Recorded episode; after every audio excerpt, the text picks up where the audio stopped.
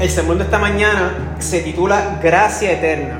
Y como hemos venido hablando ya una serie, el pastor ha venido hablando una serie de, la gracia, los motivos de la gracia, quiero hacer eh, hincapié ¿verdad? En, lo que es la gracia del Señor. Hay una oración de Adolf Tozer que me, siempre me ha encantado, en una introducción de su libro El conocimiento del Dios Santo, que dice, Señor Todopoderoso, no el Dios de los filósofos y de los sabios, sino el Dios de los profetas y los apóstoles y lo mejor de todo, el Dios y Padre de nuestro Señor Jesucristo, ¿me permite reconocer tu santidad? Los que no te conocen quizás te invoquen como otro distinto al que eres, y así no te adoran a ti, sino a una criatura de su propia imaginación. Por eso, ilumínanos la mente para que te conozcamos tal como eres, de manera que te podamos amar de manera perfecta y alabarte dignamente. En el nombre de Jesucristo nuestro Señor. Amén. Padre Santo, esta es tu palabra, Señor, y tuya es la gloria, Padre. Por eso vengo ante ti, Señor, como tu siervo y te pido que me uses, Padre, para predicar tu palabra. Tus manos me encomiendo, Padre, bendice al pueblo, a tu pueblo, te lo pido en el nombre de Jesús. A poner el tiempo. No sé cuántos de ustedes alguna vez han estado de frente, cara a cara con la muerte. Es un momento cuando los pensamientos que llegan a tu mente son los que tienes como prioridad en tu vida. El Señor me permitió en una noche frente a casa, a casa de mi mamá, que dos personas enmascaradas me aceptaron a mano hermana. Me golpearon con el alma, eso fue frente a casa de Tata. Me golpearon con el alma y luego, apuntando con la misma, uno de ellos le dijo al otro, mátalo. Esa noche, en ese instante, pasó como si fuera una película de manera rápida por mi mente. Se acabó todo. ¿Qué sería de mi familia en la tierra? ¿Qué sería de mí en la muerte? Dios por su gracia permitió este suceso para despertar en mí la necesidad de la búsqueda de un propósito para vivir. Y es a partir de ahí donde mi corazón comienza a sentir fuertemente la inquietud, el hambre y la sed de conocer la razón de mi existir, es decir, la crisis existencial. ¿De dónde vengo y hacia dónde voy? ¿Cuál es la razón de mi existir? Desde joven pasé por el divorcio de mis padres y eso me llevó a una rebeldía en mi juventud en donde llevaba una vida sin Dios y sin dirección. Estando en la universidad cursando el bachillerato de biología, un día estaba en casa de mi novia, en la Juncia, y me recuerdo que estaba, estaba estudiando de, la casa de química. Y de momento llega a la casa este señor, bajito él, con su guitarra y su Biblia Y llegó a darle estudios bíblicos a mi suegro. Yo al ver eso, yo dije, yo quiero sentarme, y quiero escuchar. Entonces el interés se despertó en mí y me senté con ellos, con ellos a escuchar lo que él iba a hablar. Fue entonces cuando comencé una serie de estudios bíblicos y al finalizarlo me bauticé en la iglesia adventista del séptimo día. Tenía una pasión por todo lo que estaba aprendiendo y comencé a desarrollarme en la iglesia en donde me dieron el cargo de diácono, tuve el cargo también de anciano y ah, fue tal el desempeño que en una ocasión eh, el presidente de la asociación adventista vino a la iglesia y me observó dando estudios bíblicos, se acercó a mí y me ofreció el trabajar con ellos, el ser asalariado para la iglesia adventista. Eh, me entrevistaron y me dieron el cargo de obrero bíblico. Es decir, estuve de lleno en la iglesia adventista. Como Pablo decía, era fariseo de fariseo. Yo estaba de lleno en la iglesia adventista. Pero al pasar el tiempo y seguir estudiando la Biblia, especialmente los libros de Romanos, Gálatas y especialmente Hebreos, me di cuenta me pude percatar de muchas inconsistencias en cuanto a algunas doctrinas que enseñaba la iglesia adventista. Y en especial en cuanto a la ciencia del Evangelio, como es descrita por el apóstol Pablo en el Nuevo Pacto. Nuevamente comienza una jornada llena de paradigmas en mi mente que tuve que enfrentar porque mi fe en Cristo estaba bien fundada, pero había ciertas doctrinas que se desviaban de la fe, como dice Judas, que una vez fue dada a los santos. Esa jornada me llevó dos años de investigación y estudio para escribir un folleto de estudios bíblicos titulado Los Adventistas del Séptimo Día sus doctrinas refutadas a la luz de la Biblia. Es un folleto que, ¿verdad? que escribí por esos estudios que hice, el cual tiene una serie de 22 preguntas en donde muestra bíblicamente los versículos y textos que contradicen algunas de las enseñanzas de la iglesia adventista del séptimo día. Ahora, quiero recalcar que mi sentir por la iglesia del séptimo día, la iglesia adventista del séptimo día, es genuinamente igual que el sentir que tuvo el apóstol Pablo por el pueblo de Israel. Pablo en Romanos capítulo 10, versículos 1 y 2 dice, hermanos, ciertamente el anhelo de mi corazón y mi oración a Dios por Israel es para salvación. Porque yo les doy testimonio de que tienen celo de Dios, pero no conforme a ciencia. Tengo muchas amistades adventistas que aprecio mucho. Y ciertamente la iglesia adventista del séptimo día tiene doctrinas fundamentales tales como la Trinidad, las Sagradas Escrituras, la aspiración de las Sagradas Escrituras, la vida de Cristo, etc. Pero es precisamente aquí donde entra el discernimiento, como lo expresó Charles Spurgeon. Discernimiento es la capacidad de, distinguir la verdad de la casa. Entonces fue cuando el Señor por su gracia me enseñó la gracia bíblica, dándome la certeza y seguridad de que el apóstol Juan expresa en su evangelio cuando dice en Juan 5:29, de cierto, de cierto digo, el que oye mi palabra y crea al que me envió, tiene vida eterna y no vendrá condenación, mas ha pasado de muerte a vida.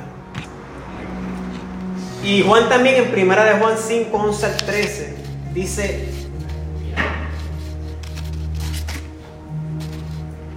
Y este testimonio, y el testimonio es este, que Dios nos ha dado vida eterna y esta vida está en su Hijo. El que tiene al Hijo tiene la vida. Y el que no tiene al Hijo de Dios no tiene la vida. Estas cosas les he escrito a ustedes que creen en el nombre del Hijo de Dios para que sepan que tienen vida eterna. Fíjense el, verbo, no que tendrán vida eterna, que tienen vida eterna. Cuando uno hace una radiografía del adventismo del séptimo día, esto es importante, ¿verdad? Porque una vez yo leí un libro que se llama Radiografía del Jehovismo, sobre los testigos de Jehová.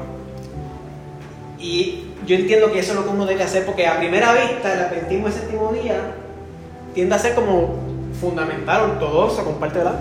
Pero cuando hace una, una, radiografía del mismo, se va a percatar de ciertas inconsistencias en cuanto a la ciencia del Evangelio. Repito ahora la versión de, como dice el pastor, la versión Nueva Internacional de Gustavo. Ciertamente el anhelo de mi corazón y mi oración a Dios por la iglesia adventista el séptimo día es para salvación. Porque yo les doy testimonio de que tienen celo de Dios, pero no conforme a ciencia. De hecho, ese es el propósito del manual bíblico que preparé, ¿verdad? Por eso quiero enfatizar que ciertamente, si hay algún adventista que me va a escuchar o me está escuchando, quiero, quiero decirle que hay vida espiritual después de salir de la iglesia adventista del séptimo día. Lo importante es aferrarse a las sagradas escrituras, la cual es la palabra profética más segura, a la cual hacéis bien en estar atentos como una antorcha que alumbra el lugar oscuro, hasta que el día esclarezca y el lucero de la mañana salga en nuestros corazones. Dando este breve testimonio, ¿verdad? Quiero ahora entrar al tema de la gracia. Cuando una persona trabaja ocho horas al día y recibe un pago justo por su tiempo, eso se llama salario. Cuando una persona compite con otra y recibe un trofeo por su desempeño, eso se llama un premio. Cuando una persona recibe un reconocimiento apropiado por sus muchos años de servicio, sus altos logros, eso es un reconocimiento. Pero cuando una persona no es capaz de ganarse un salario, ni de ganar un premio, y ni merece reconocimiento, vemos un cuadro del favor no merecido de Dios. Esto es lo que estamos tratando de decir cuando hablamos de la gracia de Dios en la salvación del hombre. Resumiendo, ¿verdad? como el pastor va llevando la serie de la gracia, comenzó con la gracia salvífica, citando Efesios 2, 8 a 9, la cual dice, Dios los salvó por su gracia cuando creyeron. Ustedes no tienen ningún mérito en eso. Eso es un regalo de Dios. La salvación no es un premio por las cosas buenas que hayamos hecho. Así que ninguno de nosotros puede jactarse de ser salvo. Esa es la gracia salvífica. Luego, luego tocó el tema de la gracia transformadora. Pues somos la obra de Dios, pues somos la obra maestra de Dios. Él nos creó de nuevo en Cristo Jesús a fin de que hagamos las cosas buenas que Él preparó para nosotros tiempo atrás. A través de la serie sobre la gracia de Dios hemos visto, número uno, lo maravilloso de la gracia de Dios es que Dios puede tomar a un hombre no santo, de un mundo no santo, y hacer de él un hombre santo, y ponerlo de vuelta en un mundo no santo y mantenerlo santo. Eso es como un trabalengua, ¿verdad? Voy a repetirlo otra vez. Lo maravilloso de la gracia de Dios es que Dios puede tomar a un hombre no santo, de un mundo no santo, y hacer de él un hombre santo. Ponerlo de vuelta en un mundo no santo y mantenerlo santo. La gracia de Dios, número dos, nos muestra que Jesús no vino al mundo para cambiar hombres malos en buenos. Él vino al mundo para hacer que los hombres muertos vivan. Número tres, por su gracia, Dios atribuye mérito donde no existía ninguno. Y declara que no existe deuda donde había existido una anteriormente. Número 4. La gracia es el beneplácito de Dios que lo inclina a concederle beneficios a quien no lo merece. Hoy quiero mostrarles cómo Dios desde el principio ha mostrado su gracia para con el hombre y cómo mediante el conocimiento de sus atributos podemos tener un concepto más amplio de su maravillosa gracia, la cual nos va transformando.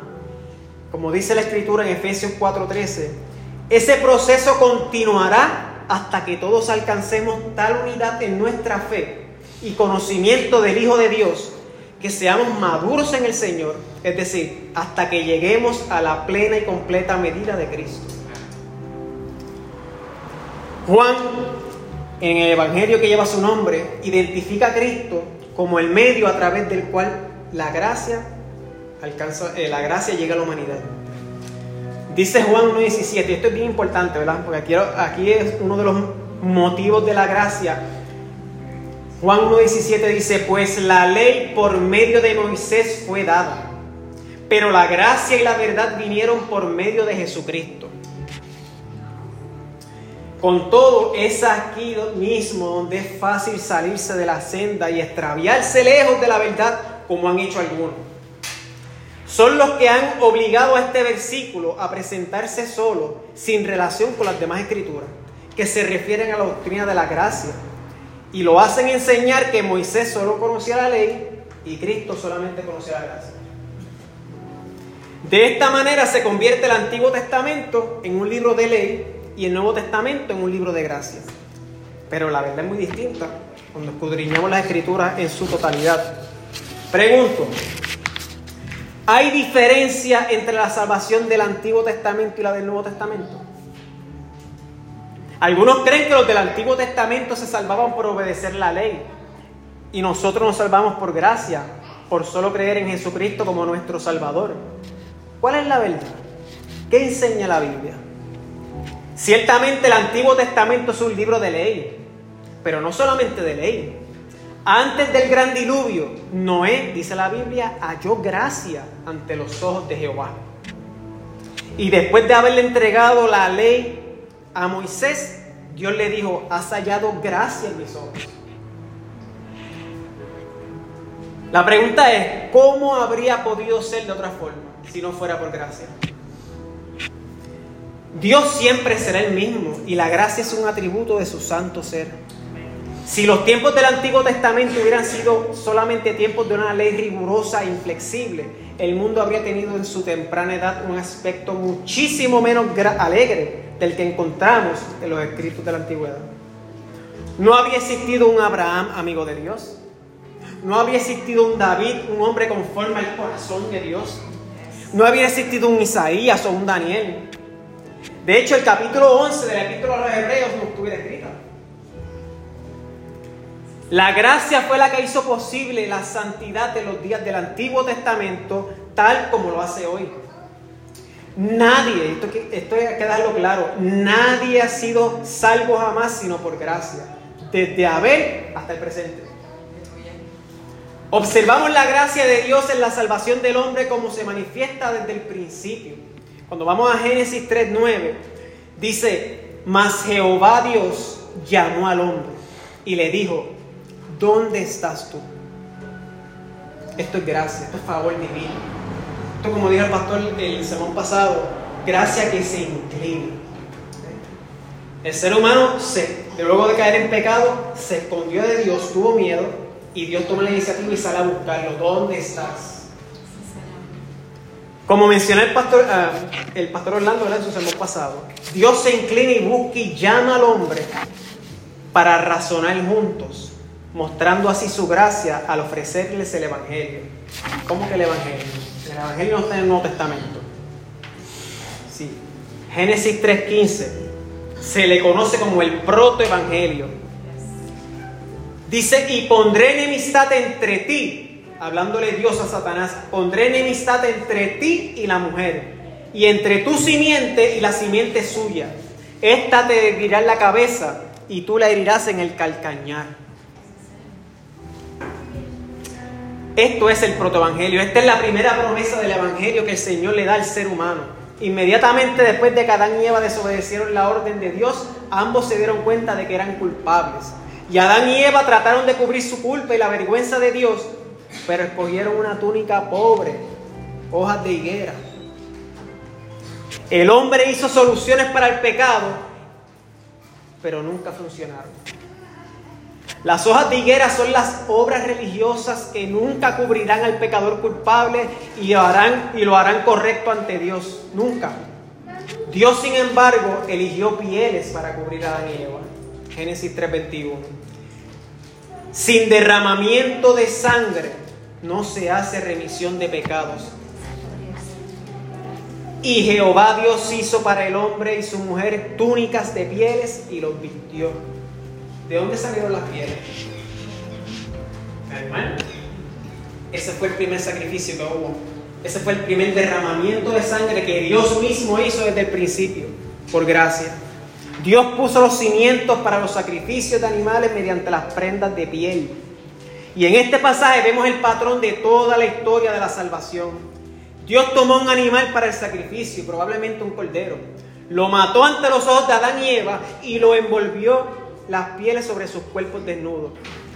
Sin duda, en ese momento Dios le dio instrucciones sobre el sacrificio y la cobertura de los pecados. Dios establece un principio eterno divino de la cual no hay desviación y es que la salvación es por gracia. El animal fue un regalo de Dios y no el trabajo del hombre. El Señor proporcionó las pieles para cubrir a Adán y Eva. Ellos no hicieron nada. Absolutamente nada satisfactoriamente. El único, el único sacrificio que Dios aceptará será su trabajo y su don. El Señor Dios hizo túnicas de piel para Adán y su esposa y los vistió. Dios lo hizo todo. Esa es la forma en que opera la gracia. Génesis 3.15 es el primer evangelio declarado en la Biblia. Las buenas nuevas de que la simiente de la mujer a la larga derrotaría a Satanás y a su simiente. Por eso Pablo en Gálatas 4, 4 al 5 dice, sin embargo, cuando se cumplió el tiempo establecido, Dios envió a su Hijo, nacido de mujer y sujeto a la ley. Dios lo envió para que comparara la libertad de los que éramos esclavos de la ley, a fin de poder adoptarnos como sus hijos propios. Desde que la humanidad fue expulsada del huerto del oriente, nadie ha regresado jamás al favor divino, sino ha sido gracias a la pura bondad y gracia de Dios. Ciertamente la gracia vino por Jesucristo, pero no esperó a que Él naciese en el pesebre o que muriese en la cruz para poder actuar. Cristo es el Cordero inmolado desde la fundación del mundo. sea, Apocalipsis capítulo 13, versículo 8. Y el primer hombre de la historia humana fue regresado a la comunión con Dios por la fe en Cristo. En los tiempos de la antigüedad los hombres esperaban la obra redentora de Cristo. En los últimos tiempos la recuerdan. Pero siempre han venido y vienen a ella por gracia, por medio de la fe.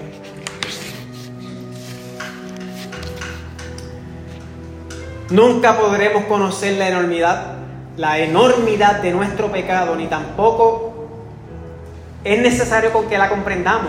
Lo que sí podemos saber es que cuando el pecado abundó, sobreabundó la gracia. Seguramente el apóstol Pedro se refirió a Isaías cuando escribió, incluso los profetas quisieron saber más cuando profetizaron acerca de esta salvación inmerecida que estaba preparada para ustedes se preguntaban a qué tiempo y en qué circunstancias se refería el Espíritu de Cristo que estaba en ellos cuando les dijo de antemano sobre los sufrimientos de Cristo y la inmensa gloria que después vendría. Fíjense, los profetas que profetizaron de la salvación inmerecida. Profetas del Antiguo Testamento. Ahora, vamos a entrar ahora un poquito más de lleno. Vamos al tema. Hemos visto la gracia salvífica, Hemos visto la gracia transformadora y ahora vamos a ver gracia ante la rebeldía. Lo que nos viene a la mente cuando pensamos en Dios es lo más importante de nosotros. Nuestra adoración será pura o baja según el lugar en que el adorador, tenga a Dios. Por esta razón la cuestión más importante que la iglesia tiene delante siempre será Dios mismo. Y la realidad más portentosa acerca de cualquier ser humano no es lo que él pueda decir o lo que él pueda hacer en un momento dado, sino la forma en que conciba a Dios en lo más profundo de su corazón. Pregunto, cuando pensamos en Dios, ¿qué nos viene a la mente? Esto es algo bien, bien individual. Cuando piensas en Dios, ¿qué te viene a la mente? ¿Te asombras? ¿O estás ya acostumbrado ¿Tenemos pasión por Dios y por su evangelio? ¿O hemos perdido esa primera pasión, ese primer amor? ¿Sentimos hambre y sed de su palabra? ¿O estamos satisfechos donde estamos? ¿Queremos hablarle a otros del evangelio o nos sentimos conformes? ¿Sentimos celos de la sana doctrina o somos indiferentes hasta las falsas doctrinas? Estás tan cerca del corazón de Dios que compartes su dolor y tristeza por la, iglesia, por la iglesia desviada que tenemos hoy. Sentimos necesidad de orar más y nos sentimos o nos sentimos cómodos donde estamos. Hay una enorme diferencia entre conocer la palabra de Dios y conocer al Dios de la palabra. He titulado el tema de este sermón Gracia Eterna y voy a utilizar la historia del Antiguo Testamento del profeta Isaías. Hermano, es bien interesante el libro de Isaías. Yo lo había leído ya, pero no había indagado en muchas cosas. Y el libro de Isaías se le llama una Biblia en miniatura. ¿Por qué? Porque tiene 66 capítulos. Y la Biblia tiene 66 libros. Y el libro de Isaías se divide en dos partes. Los primeros 39 capítulos se refieren al juicio. Y los próximos 27 capítulos se refieren al ánimo, a la esperanza, a la salvación al igual que la Biblia, 39 capítulos del Antiguo Testamento, la ley, y 27 del Nuevo Testamento. De hecho, hasta el nombre de Isaías, imagínate que tu nombre, lo que significa el nombre de Isaías, la salvación es del Señor. Eh, el nombre es una predicación. A Isaías se le llama el quinto evangelio. De hecho, el libro de Isaías tiene el ministerio de Juan el Bautista, el ungimiento de Cristo por el Espíritu, el rechazo de Cristo por Israel, el sufrimiento y la muerte de Cristo, su resurrección y el rey que viene. Abarca prácticamente toda la historia de la redención, hasta la tierra nueva. Y el libro de Isaías comienza de la siguiente manera. Estas son las visiones que tuvo Isaías, hijo de Amós, acerca de Judá y Jerusalén durante los días en que Usías, Jotam, Acaz y Ezequías serán reyes de Judá. Escuchen, oh cielos. Aquí está el Señor hablando, llamando la atención. Escuchen, oh cielos, presta atención, oh tierra. Esto dice el Señor. Los hijos que crié y cuidé se han rebelado contra mí. Hasta un buey conoce a su dueño y un burro reconoce los cuidados de su amo. Pero Israel no conoce a su amo. Dios tiene sentido del humor, ¿verdad? No habla de, pero está hablando seriamente aquí. Mi pueblo no reconoce mis cuidados a su favor. Qué nación tan pecadora, pueblo cargado con el peso de su culpa. Está lleno de gente malvada, hijos corruptos que han rechazado al Señor, han despreciado al Santo de Israel y le han dado la espalda. Dios está tratando con sus hijos, esto es importante que lo entendamos, con su pueblo. El pueblo de Israel le pertenece a Dios tanto por creación y como por redención. Y esto es bien importante que podamos distinguirlo. Porque no todo el género humano son hijos de Dios. Más bien todo el género humano son criaturas de Dios. Pero hijos de Dios son aquellos que han nacido dos veces. Es decir, que han sido regenerados. Dice la palabra en Juan 9 al 12 aquel que es la luz verdadera, quien da luz a todos, venía al mundo. Vino al mismo mundo que él había creado, pero el mundo no lo reconoció. Vino a los de su propio pueblo y hasta ellos lo rechazaron. Pero a todos los que creyeron en él y lo recibieron, les dio el derecho de llegar a ser hijos de Dios. Ellos nacen de nuevo, no mediante un nacimiento físico como resultado de la pasión o de la iniciativa humana, sino por medio de un nacimiento que proviene de Dios. Ahora Dios tiene un mensaje para sus hijos rebeldes. No sé cuántos de ustedes han tenido hijos rebeldes. Yo tengo dos hermosas hijas aquí, ¿verdad? Aquí, Juliana y Sofía. Dios las bendiga mucho. Ya, ya es universitaria, ayer, ayer estaba en la universidad. Ahora Dios tiene un mensaje para sus hijos. Pero el instrumento que va a utilizar para llevar este mensaje tiene que estar preparado. Muchas veces he escuchado, un paréntesis aquí, muchas veces he escuchado personas que comentan, la Biblia es un libro escrito por hombres, en forma sarcástica y incrédula. Y yo me pregunto, pero si no fuera escrita por hombres, ¿quién le iba a escribir? Tiene que ser escrita por hombres. Pero Dios se manifiesta al hombre.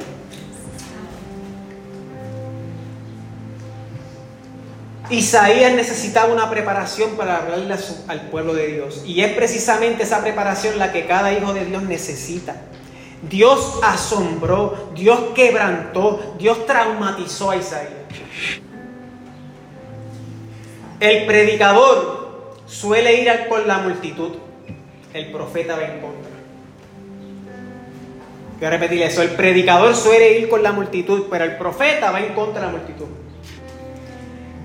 El contexto de Isaías vemos que el rey Usías, en Isaías capítulo 6, vemos que el rey Usías murió y el trono de Judá está vacío. Dice Isaías 6, versículo 1, en el año de la muerte del rey Usías vi yo al Señor sentado sobre un trono alto y sublime y la orla de su manto llenaba el templo. Un trono vacío. Dubai Telemudi dijo una vez, Dios tiene dos tronos, uno en lo más alto de los cielos y el otro en el más humilde de los corazones.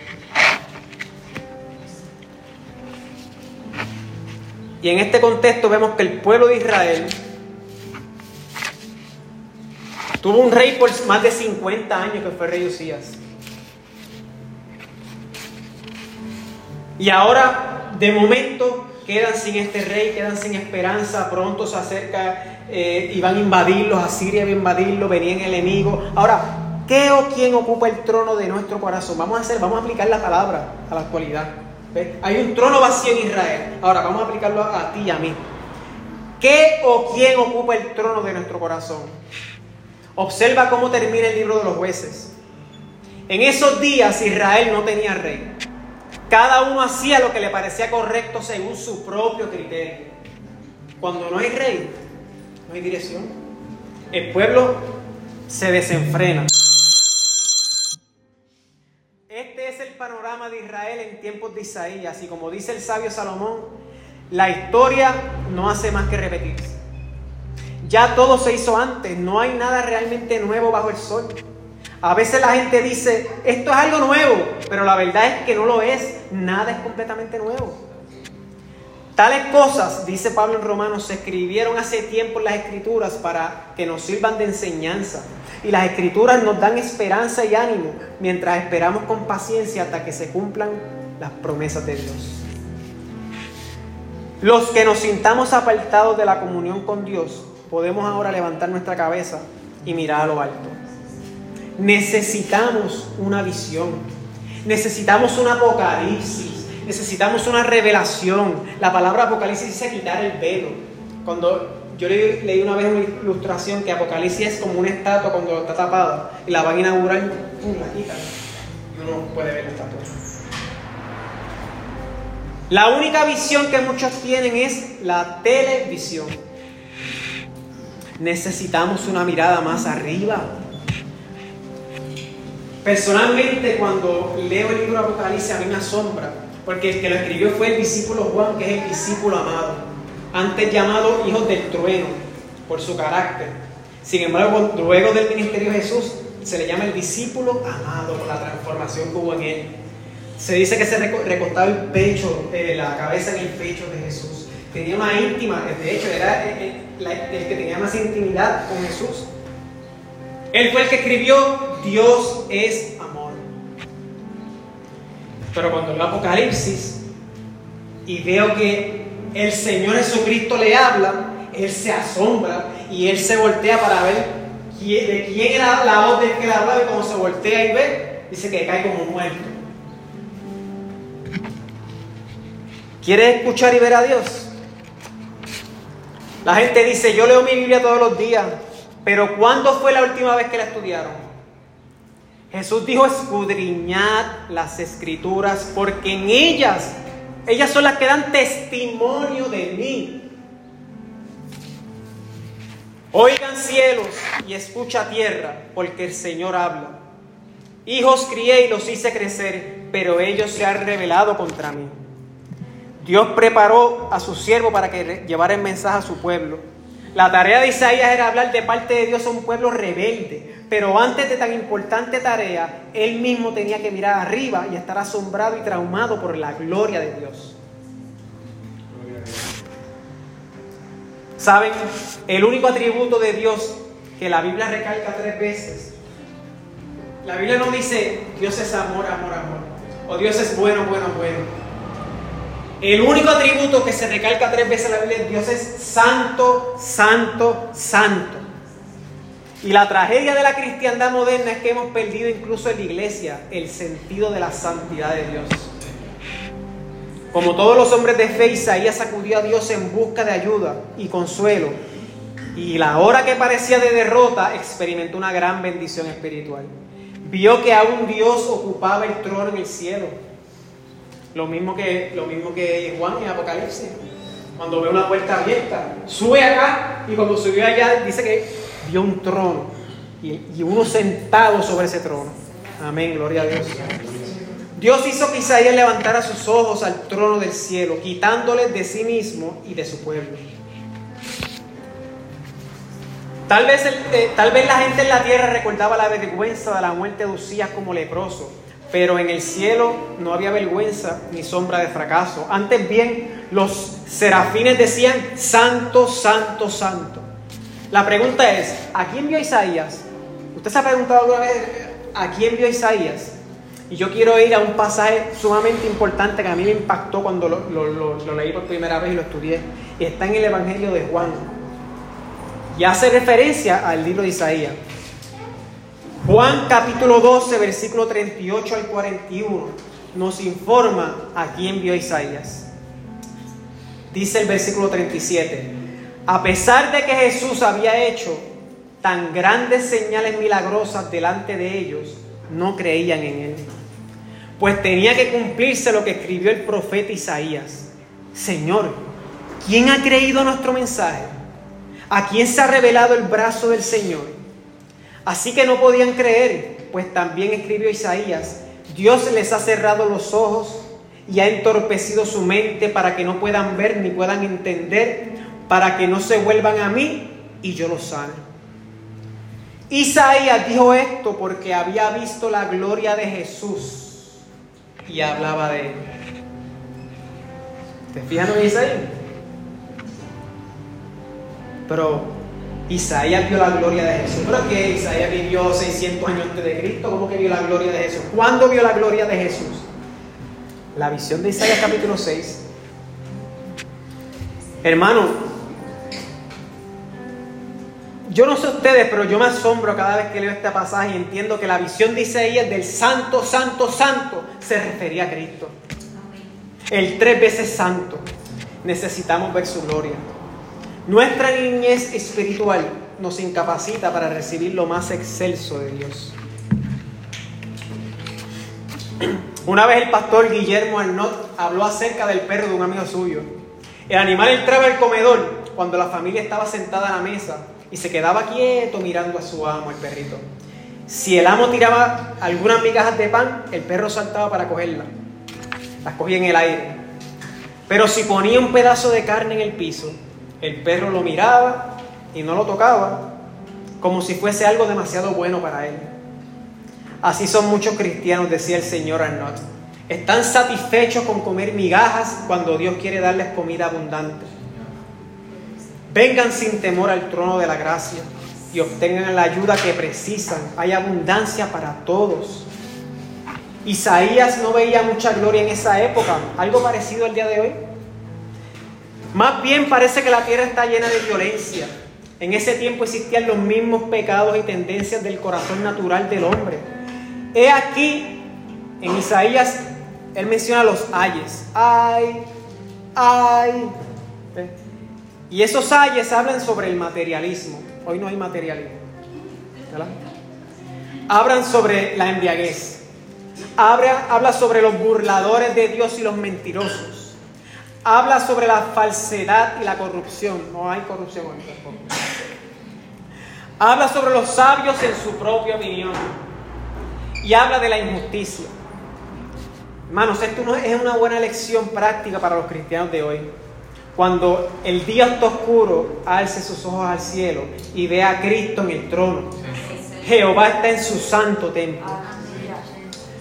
Número dos, el Señor permite, número uno, que Isaías vea su gloria y quede impactado. Número dos, Dios permite que Isaías vea el interior, que se vea a sí mismo. Isaías 6, 5 al 7. Entonces dije, ay de mí que soy muerto, porque siendo hombre inmundo de labios inmundos y habitando en medio del pueblo que tiene labios inmundos, han visto mis ojos al rey Jehová de los ejércitos. Y voló hacia mí uno de los serafines teniendo en su mano un carbón encendido, tomado del altar con unas tenazas, y tocando con él sobre mi boca, dijo, He aquí esto tocó tus labios, y es quitada tu culpa y limpio tu pecado. Hermanos, una verdadera visión de Dios y su santidad siempre nos hacen percatarnos de nuestro pecado y de nuestro fracaso. Los hombres de Dios que vemos en la historia han sufrido un trauma. ¿Qué es un trauma? Un trauma es un choque, es una impresión emocional muy intensa y es causada por algún acontecimiento negativo que produce en el subconsciente de una persona una huella duradera que no puede o tarde en superar. Hombres de Dios fueron traumados por su gloria. Job vio a Dios y se arrepintió. Pedro exclamó, soy pecador cuando vi el poder de Cristo. El fariseo Saulo de Tarso, del cual nuestro pastor habló, vio que su justicia no era sino basura comparado con la gloria de Cristo y creyó y llegó a ser el apóstol Pablo. Cuando los creyentes tienen una verdadera experiencia con el Señor, no se vuelven arrogantes, más bien se, se vuelven humildes y los quebrantan. Hay una maravillosa palabra de aliento aquí. Dios rápidamente contesta la oración y nos limpia. Él anhela equiparnos, pero el propósito de Dios al equiparnos es que le sirvamos. La mirada hacia afuera. Primero Isaías ve la mirada, la mirada hacia Dios. Luego se ve él internamente y luego ve una mirada hacia afuera. Isaías ahora ve la necesidad. Después oí la voz del Señor que decía, ¿a quién enviaré? ¿Y quién irá por nosotros? Entonces respondí yo, heme aquí, envíame a mí. Yo no me imagino a Isaías como con el pecho inflado, heme aquí, no, Isaías está humillado. Heme aquí, envíame a mí. Y dijo, anda y di a este pueblo, oíd bien y no entendáis. Ved por cierto, mas no comprendáis engruesa el corazón de este pueblo y agrava sus oídos y ciega sus ojos para que no vea con sus ojos, ni oiga con sus oídos, ni su corazón entienda, ni se convierta y haya para él sanidad. Duras palabras.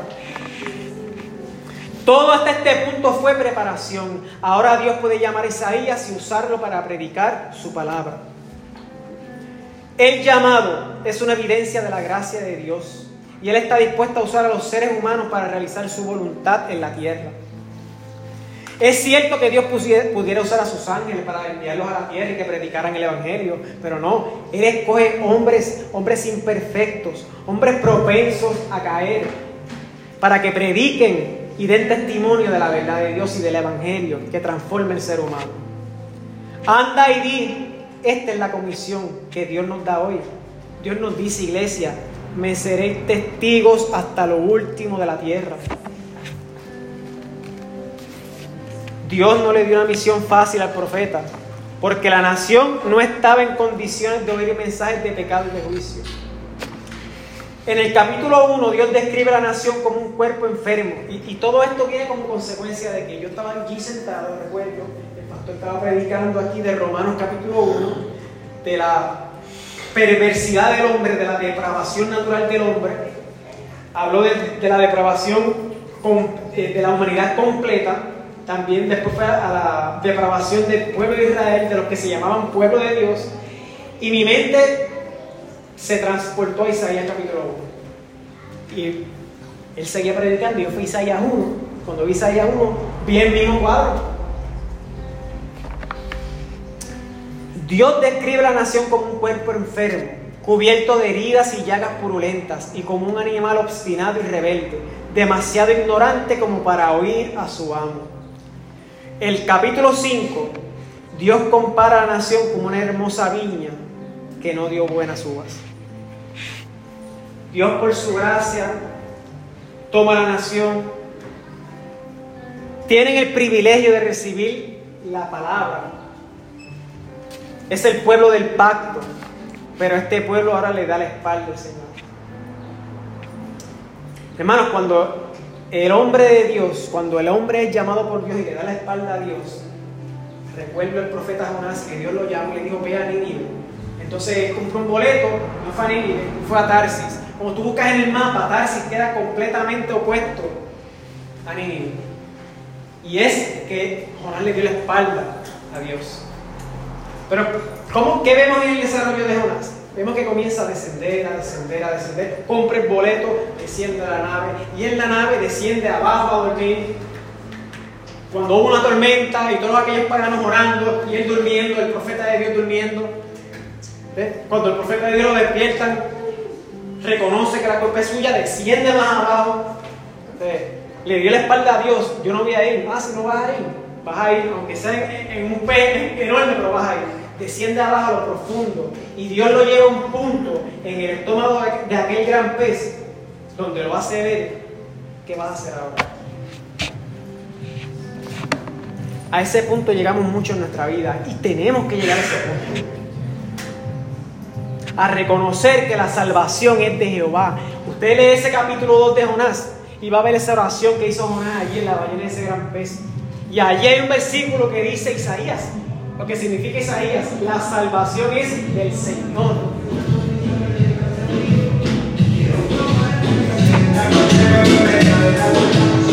La nación prosperaba. ¿Por qué predicar sobre el pecado? Si la nación estaba prosperando, a las damas de distinción no le gustaría, ni tampoco a los dirigentes. Cuando la gente está rica, llena y satisfecha, no quiere que el juicio se avecina. ¿Para qué va a querer una... quien está bien ahora, ¿por qué va a querer una segunda venida de Cristo? ¿Verdad? El predicador suele ir con la multitud, el profeta va en contra. ¿Saben? Si Jesús hubiera predicado el mismo mensaje que los ministros predican hoy, nunca lo hubieran crucificado. ¿Dice Dios que ciega y condena a propósito? No, de ninguna manera. Lo que dice es que la palabra de Dios tiene este efecto endurecedor y cegador sobre los pecadores que no quieren oír ni someterse. El sol derrite el hielo y también endurece el barro. El siervo de Dios debe proclamar la palabra sin importar cómo responda la gente. Exigió gran fe de Isaías para obedecer tal mandato. Cuando Isaías salió del templo aquel día no era más que un doliente era un misionero, no era un simple espectador, era un participante. Y eso es lo que ocurre en nuestra vida. Muchas veces estamos dolientes en esta vida, estamos despectantes, pero cuando contemplamos la gloria de Dios, cuando vemos a Cristo Jesús en toda su gloria, nos vemos a nosotros mismos, vemos nuestra necesidad y vemos su gracia al suplirnos salvación. Dios equipó a Isaías para que hiciera el trabajo. Isaías vio al Señor se vio a sí mismo y vio la necesidad. Voy concluyendo ahora. Aquí vemos también, quiero ir al contexto en nuestros días, cuando leemos en Apocalipsis las siete iglesias, vemos una condición de la iglesia. Las siete iglesias de Apocalipsis describe la condición espiritual de la iglesia. Has dejado tu primer amor, retienen falsas doctrinas, cometen fornicación, tienen nombre de que vives y estás muerto. No he hallado tus obras perfectas delante de Dios. Hay tibieza espiritual, hay ceguedad. Así como estas iglesias existían en el día de Juan, también existen hoy. Tenemos iglesias muy activas, como en su primer amor Éfeso, que a menudo acaban como iglesias tibias, como la de la Odisea. La falsa doctrina empieza de una manera pequeña, pero luego crece e infecta toda la asamblea. Sin embargo, en cada iglesia hay un remanente de verdaderos creyentes, como ocurrió en el tiempo de Isaías, que dice que si no fuera por aquel remanente, el pueblo de Israel sería como Sodoma y como Gomorra. El remedio para la apatía y rebeldía es el deseo que manifestaron los griegos en que fueron en busca de Jesús. Dice la palabra en Juan 12, 20 al 26. Había ciertos griegos entre los que habían subido a adorar en la fiesta. Estos pues se acercaron a Felipe, que era de Bethsaida de Galilea, y le rogaron diciendo, Señor, quisiéramos ver a Jesús, queremos ver a Jesús. Felipe fue y se lo dijo a Andrés. Entonces Andrés y Felipe se lo dijeron a Jesús. Jesús le respondió diciendo, ha llegado la hora para que el Hijo del Hombre sea glorificado. De cierto, de cierto digo, que si el grano de trigo no cae en la tierra y muere, queda solo. Pero si muere, lleva mucho fruto.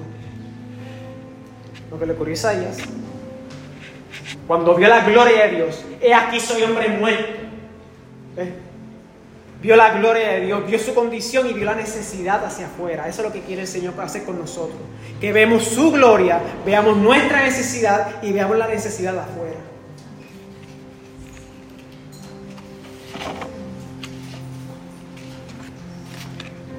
A Dios no le cuesta nada por lo que sabemos. Esta cita me encantó de C.S. Lewis. A Dios no le cuesta nada por lo que sabemos crear cosas buenas pero convertir voluntades rebeldes le costó la crucifixión. Y con este texto culmino. Luego de esta reprensión que el Señor le hace a su pueblo, luego de esta reprensión que el Señor le hace a sus hijos, no los deja ahí. Como el pastor dice que muchas veces nos deja Ezequiel ahí, en lo profundo, allá abajo. Vamos, no nos saca. Isaías 1.18 dice, venid luego, dice Jehová, y estemos a cuenta. Si vuestros pecados fueren como la grana, como la nieve serán emblanquecidos. Si fueran rojos como el carmesí, vendrán a ser como blanca lana. Si quisieres y oyeres, comeréis el bien de la tierra. Si no quisieres y fueres rebeldes, seréis consumidos a espada. porque la boca de Jehová lo ha dicho. Los que nos sintamos, hermanos, yo estoy predicando este mensaje, pero este mensaje me atravesó a mí primero. Los que nos sintamos apartados de la comunión con Dios podemos ahora levantar nuestra desalentada cabeza y mirar a lo alto. Por medio de las virtudes de la muerte expiatoria de Cristo, la causa de nuestra expulsión ha sido quitada. Podemos regresar al tal como regresó el pródigo y recibir la bienvenida. Cuando nos acercamos al huerto, nuestro hogar antes de la caída, se apartará de él la espada llameante. Los guardianes del árbol de la vida se echarán a un lado cuando vean acercarse a un hijo de la gracia. No sé cuántos han tenido la oportunidad de leer Isaías capítulo 53, el famoso versículo del siervo sufriente. Hay un texto, un versículo, yo solo comenté a Juliana, mi nena grande la otra vez, estábamos sentados en la mesa, que me impacta mucho, que es Isaías capítulo 53 y el versículo 6, si no me equivoco. Dice, con todo eso, Jehová quiso quebrantarlo, sujetándole a padecimiento. Cuando haya puesto su vida en expiación por el pecado, verá linaje, vivirá por largos días y la voluntad de Jehová será en su mano prosperada verá el fruto de la aflicción de su alma y quedará satisfecho. Por su conocimiento justificará mi siervo a muchos y llevará las iniquidades de ellos. Hay gracia no hay gracia en el Antiguo Testamento. Jehová quiso quebrantarlo. No sé si ustedes han puesto a analizar bien ese, ese versículo ahí. Jehová quiso quebrantar a Cristo en la cruz. Y si vemos una historia similar en el Antiguo Testamento, vemos que Abraham llevó a su hijo Isaac al monte Moriah. Y Dios le dijo, sacrifícalo, representando al padre y al hijo. Y cuando el padre levanta el cuchillo, el ángel sale a su encuentro y dice, no lo hagas, porque ahora sé que temes al Señor. Pero en la cruz, aquel cuchillo va.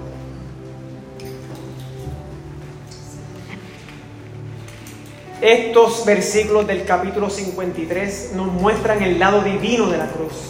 Su muerte agradó al Señor. ¿Significa esto que el Padre se regocijó de los sufrimientos y muerte de su Hijo? No, pero le agradó ver la obra de salvación completa, el sacrificio aceptado y el pecado expiado.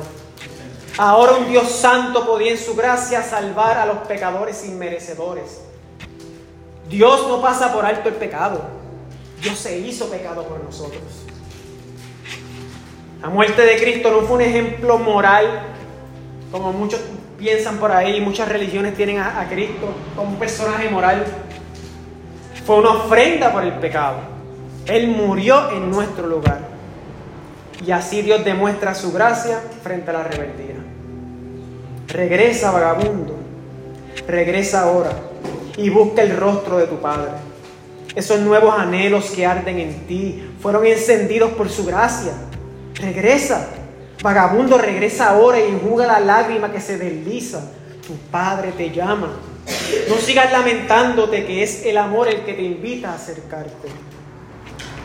Y es mi deseo y oración que sigamos creciendo en gracia. Pero en la gracia verdadera, no en la gracia del ministerio que había por ahí de un falso profeta. Que crezcamos en la gracia verdadera del Señor. Dios es amor, Dios es santo, justo y bueno. Y en una ocasión, Moisés, no sé si se acuerda de esa ocasión, Moisés le dijo al Señor, muéstrame tu gloria. Yo quiero ver tu gloria, muéstramela. El le dijo, ningún hombre ha visto mi gloria y ha quedado vivo. Ha quedado vivo. Pero voy a hacer una cosa contigo. Te voy a poner en la hendidura de una piedra y yo voy a pasar delante de ti y voy a proclamar mi nombre. Ustedes no se han fijado el mensaje de las siete iglesias. Es un mensaje de el Señor, ¿verdad? Eh, felicita a la iglesia, pero también le dice los errores que están cometiendo. ¿Cómo comienza cada uno de los mensajes de las siete iglesias? Así dice el que vive, el que estuvo muerto y ahora vive. Si tú buscas las siete iglesias, hay una descripción del nombre del Señor. Una cosa haré, voy a pasar delante de ti, voy a proclamar mi nombre. Jehová, Jehová, Dios compasivo y clemente, lento en ira y grande en misericordia, que guardo el pacto de generación en generación con aquellos que me aman y obedecen mis mandamientos. La gloria de Dios es su carácter. La gloria de Dios son sus atributos. Por eso debemos sumergirnos en los atributos del Señor y ver su gloria, conocer realmente quién es, no sea que por no conocer sus atributos estemos adorando a otro Dios, pensando que estamos adorando al Dios verdadero. Dios les bendiga. Venid y estemos a cuenta, dice el Señor, aunque nuestros pecados sean rojos como el carmesí. No sé si ustedes han visto el carmesí, pueden buscar en Google, el carmesí es un rojo bien intenso si vuestros pecados fueran como un rojo bien intenso, si venid, si vienes a mí, en humildad, confiesas tu pecado, serán blancos como la nieve, serán emblanquecidos. Dios les bendiga.